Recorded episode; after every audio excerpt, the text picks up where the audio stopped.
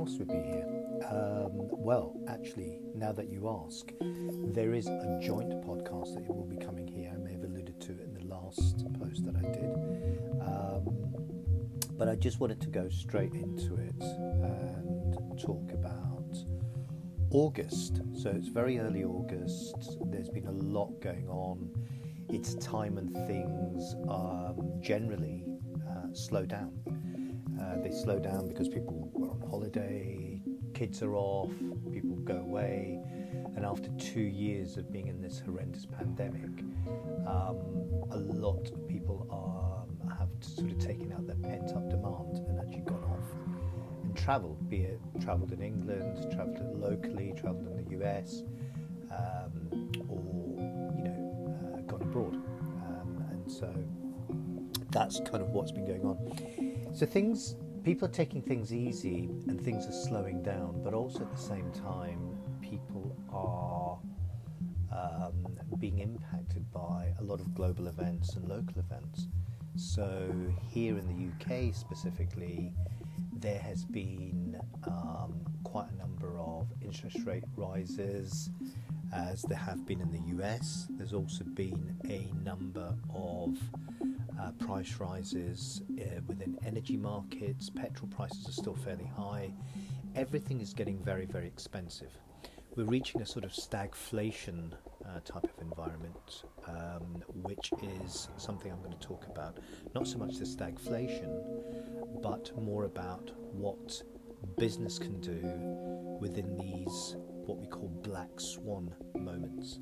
And these black swan moments are, have a massive impact, but they also create a huge amount of opportunity. So that's what I'm going to touch on today. As always, none of this is scripted, it's just me reeling off a whole stream of consciousness and my thoughts and views of um, quite a large number of years, more than I care to remember, uh, in business and working with companies, helping them navigate through digital uh, for the last 20 years and what the next 10, 20 years is going to look like um, in this mad, dare I say, virtual world that we're heading into. So, talking about black swan moments, um, what is a black swan moment? Well, the term black swan, um, black swan theory, was actually penned by Nassim Taleb. He's um, a very, very interesting guy, Lebanese American. He runs um, uh, a hedge fund, or he's written a book, Microstructure of Dynamic Hedging. He's a mathematician. He looks at data. He crunches stuff. Uh, but his black swan um, uh, thesis, if you like, is really the thing that lots of people sort of go back to. He div- started explaining it way back in 2001, um, and it's all about the unpredictability of rare events. So things like the pandemic, um, things like um, you know things that happened in 2008, the war in Ukraine. Though they were around the corner, we never thought they would actually happen. And though there was rumours of things about to happen, and all of these things that I've mentioned, we didn't think they'd happen. But if you look throughout history, you'll see that these black swan, swan moments are all around us.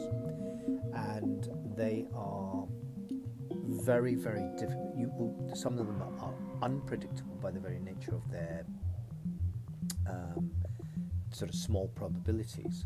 But when they impact, they can impact really hard. And this is where we are right now. The interesting thing about where we are right now, and, and I mentioned stagflation, which is high inflation, uh, high interest rates, and potentially high unemployment, certainly here in the UK, that the US seems to be bucking the trend. But I think if you look at the next month's job figures in the US, you're going to find quite an interesting um, dynamic because uh, I think some of the big tech layoffs haven't actually impacted in this month's figures. But um, it is positive, and I know Biden's kind of riding high on this. But the reality of it is, is that this this is an ever changing scenario, and things are going to get very, very. There's no two ways about it. Things are going to get quite tight. What does this mean for business? Um, what does it mean for you as an individual um, running an organization?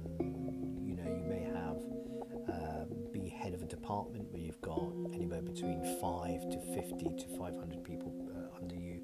You may be the CEO of an SME, you may be the CMO within a department where budgets are going to be reviewed.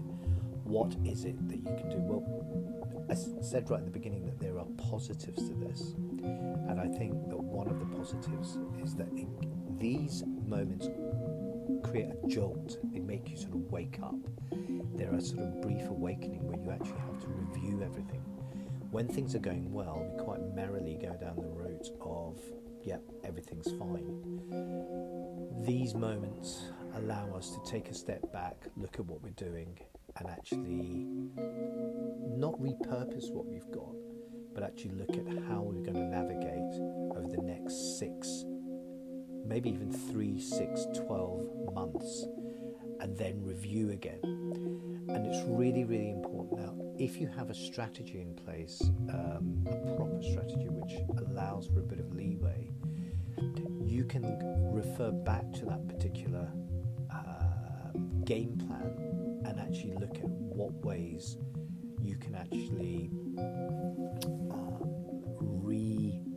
refocus your efforts to gain results. Now, with a lot of people, their strategies have been purely on either things like lead generation, business development, etc., etc. If you are still going after that, you are going to be in for a bit of a shock what you need to be doing is doubling down on content. What you need to be doing is doubling down on building your brand. So, as people lift, as we come through this, which we invariably will, been this, the world has been turning since time immemorial. It's those companies that have the brand, that have the content, that have repurposed their budgets to actually focus on those particular areas, especially in digital, which is very, very seamless it allows you as a business, as an individual, as a company to actually ride this out, ride this out in a very lean kind of way, but also go back to basics and use other techniques that are non digital. Picking the phone up, ringing up a client, sending a letter, yes, a letter, snail mail to a client, make it handwritten, and that will resonate a lot more with people. All these different techniques, I've developed a plan where there's at least 12 non digital things that you can do that are really off the scale but will have huge impact. Equally, when you're using digital platforms, there are some very, very clever ways that help you cut through the noise. So, if you want to know more, please feel free. I'm happy to share them um, absolutely and have a discussion. Um, so do get in touch. But um, there are lots of things that are out there, and I'm going to be doing a few blogs and a few other things about how to navigate through this particular um, period of change that we're going to going through. So that's me. As I've said, I'm always going to try and keep this under 10 minutes. I'm now, where am I? I'm nudging up to, uh, where are we? Where are we? Nine minutes. So I'm almost on target. I'm going to wish you, today is Saturday, so I'm going to wish you a very good weekend. It's time to reflect, time to take stock of things.